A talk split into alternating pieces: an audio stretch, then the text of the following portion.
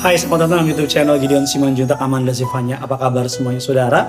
Saya berdoa dalam keadaan sehat, kuat, bahagia, dan dalam segala berkat yang terbaik dari Bapa Kerajaan Surga. Sebelum kita masuk lebih dalam dalam renungan ini, mari sama-sama kita mau tundukkan kepala, kita mau bersatu dalam doa. Bapak yang baik, Bapak yang kami kenal di dalam nama Tuhan Yesus, kami mau siapkan hati kami untuk diberkati oleh kebenaran firman Tuhan. Pakai hambamu untuk boleh menjadi saluran berkat, lidah bibir perkataannya diurapi dari surga. Kata kalimat yang keluar, biar nama Tuhan saja yang dipermuliakan. Segala yang jahat kami cabut, kami patahkan kuasanya. Allah Roh Kudus, berbicaralah melalui hambamu, buat umatmu mengerti. Pakailah renungan hari ini boleh menjadi kekuatan bagi kami sepanjang hari ini. Agar melalui renungan hari ini, namamu Tuhan yang dipermuliakan. Mengajar kami untuk mengingat akan Tuhan, memberikan kami pengharapan. Di dalam nama Tuhan Yesus kami berdoa dan mengucap syukur. Amin. Hari ini temanya adalah kekuatan di dalam persekutuan. Kekuatan di dalam persekutuan. Tahukah saudara bahwa Tuhan tidak pernah memplan, men-setting atau merencanakan untuk saudara dan saya hidup sendirian Tuhan mau saudara dan saya menjadi berkat buat orang lain. Karena di dalam diri saudara Allah telah memberkati saudara luar biasa. Oleh karena itu berkat saudara yang sudah terima dari Tuhan, saudara tidak menjadi stasiun terakhir dari pemberhentian berkatnya Tuhan. Oleh karena itu Tuhan mau saudara memiliki sebuah persekutuan Tentunya persekutuan dengan orang-orang percaya agar kira agar antara orang percaya itu bersama-sama mereka menjadi berkat dan mereka dipakai Allah oleh Allah untuk memberkati orang-orang di sekitar mereka. Firman Allah mengatakan dalam Kisah Rasul 5 ayat yang ke-12 dan 16 dan oleh rasul-rasul diadakan banyak tanda dan mukjizat di antara orang banyak. Semua orang percaya selalu berkumpul di Salami Salomo dalam persekutuan yang erat. Ayat yang ke-13, orang-orang lain tidak ada yang berani menggabungkan diri kepada mereka. Namun mereka sangat dihormati oleh orang banyak. Ayat yang 14, dan makin lama makin bertambahlah jumlah orang yang percaya kepada Tuhan, baik laki-laki maupun perempuan.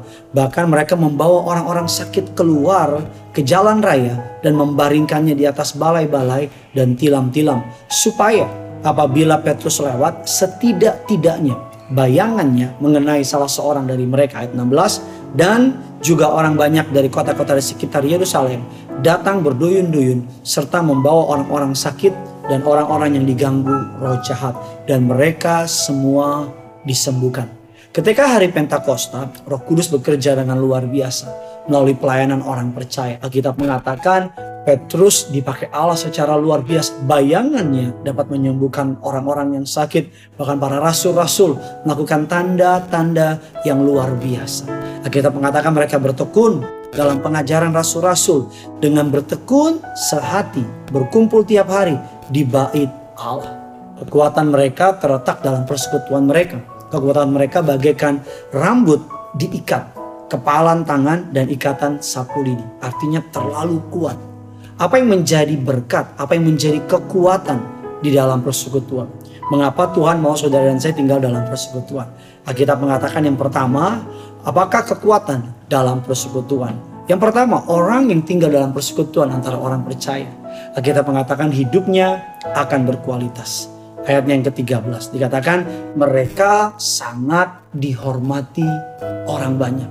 Kata berkualitas dalam terjemahan kamus besar bahasa Indonesia ialah baik, bermutu, artinya persekutuan mereka membuat hidup mereka makin baik dan makin bermutu. Mereka dihormati orang banyak karena adanya kualitas.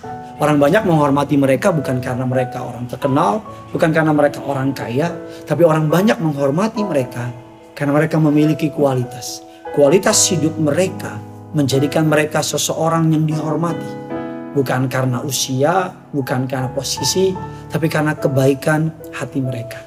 Mereka dikenal sebagai orang yang sangat dihormati. Saudara perlu mengetahui bahwa pada masa itu kekristenan dianggap sebagai pengajaran sesat.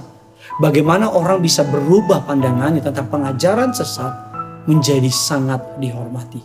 Saya percaya Yesus sebagai Allah ketika dia di muka bumi dia sangat berkualitas. Yesus pun semakin dikasih oleh Allah dan juga dikasih oleh manusia. Lukas 2 ayat yang ke-52. Banyak orang ikut Tuhan, tetapi bukannya orang di sekitar makin menyukai dia, Tapi justru orang di sekitar makin menganggapnya aneh atau mungkin dianggapnya terlalu lebay. Saya percaya ketika kita tinggal dalam persekutuan, Alkitab mengatakan bahwa hidup saudara dan saya akan makin berkualitas. Saudara akan dihormati oleh orang banyak. Alkitab mengatakan kebenaran yang kedua, orang yang hidup di dalam persekutuan, kekuatan apa yang akan dimiliki. Ayat yang ke-14 dikatakan, dan makin lama makin bertambah jumlah orang yang percaya kepada Tuhan. Poin yang kedua, kekuatan dalam persekutuan. Apa kekuatannya? Hidupnya akan mengalami pertumbuhan. Kalau tadi kita bicara mengenai kualitas, sekarang kita bicara mengenai kuantitas. Mereka bukan hanya kuat secara kualitas, hebat kualitas hidupnya, karakternya hebat, tetapi kuantitas mereka, jumlah mereka makin bertambah. Mengapa jumlah mereka bertambah? Karena orang melihat perbuatan hidup mereka yang baik. Kata Kristen muncul pertama kali di Antioquia ketika mereka melihat pengikut Yesus hidupnya seperti dengan Yesus. Maka disebut sebagai istilah Kristen, yaitu pengikut Kristus. Persekutuan dengan Tuhan menjadikan kita magnet buat orang banyak. Ketika Tuhan di dalam saudara dan saya, kasihnya, anugerahnya, kebaikannya, karakter Kristus tinggal dalam hidup saudara, maka saudara akan bersinar, akan melakukan banyak pekerjaan-pekerjaan baik, dan melalui pekerjaan baik yang dikerjakan Roh Kudus dalam diri saudara, nama Tuhan akan dipermuliakan. Orang gak akan tanya apa agama saudara. Yang orang tanya pertama adalah bagaimana sikap saudara. Ketika karaktermu menjadi berkat, ketika sikapmu menjadi berkat, ketika perkataanmu menjadi berkat, meneduhkan, menguatkan, meneguhkan, maka orang akan tertarik dengan siapa saudara sembah. Hidup mereka mengalami pertumbuhan. Baik pengetahuan tentang firman Tuhan, ekonomi mereka juga diberkati, pertemanan mereka juga diberkati. Yang ketiga, kekuatan dalam persekutuan. Apa saja kekuatannya? Jadi kita belajar yang pertama mereka sangat dihormati. Hidup mereka berkualitas, bermutu. Yang kedua, mereka mengalami pertumbuhan secara kualitas dan secara kuantitas jumlah mereka ditambahkan. Yang ketiga, yang terakhir, ini kesukaan saya. Apa kekuatan dalam persekutuan? Hidupnya mengalami kuasa untuk melakukan mukjizat. Kuasa untuk melakukan mukjizat. Ayat yang ke-15 16. Setidak-tidaknya bayangannya mengenai salah seorang dari mereka. Petrus dan murid-muridnya sangat berkuasa hidupnya karena Roh Kudus ada di dalam hidup mereka. Bayangkan, bayangannya Petrus saja, orang antri taruh bayangannya, orang-orang sakit taruh di sana. Kita mengatakan bayangan Petrus menyembuhkan orang-orang yang sakit. Di ayat yang ke-16 kita baca dan mereka semua sembuh. Semua. Gak satu, gak dua, gak ada yang gak sembuh. Semua sembuh. Orang-orang yang tinggal dalam persekutuan, mereka akan mendengar firman. Bertekun dalam pengajaran rasul-rasul kata Alkitab. Artinya apa? Iman timbul dari pendengaran. Ketika pendengaran kita penuh dengan firman, iman kita tumbuh. Ketika iman kita tumbuh, roh kudus akan mengerjakan perkara-perkara yang hebat dan luar biasa. That's why dalam Ibrani 10 ayat yang ke-25 mengatakan demikian. Saudara-saudaraku, janganlah menjauhkan diri dari pertemuan ibadah. Dalam ibadah kita melakukan persekutuan bukan hanya dengan Tuhan, tetapi dengan sesama. Dalam ibadah kita, dalam persekutuan kita, kita saling menguatkan, saling meneguhkan, saling mengingatkan, saling mendoakan, saling membangun satu dengan yang lain.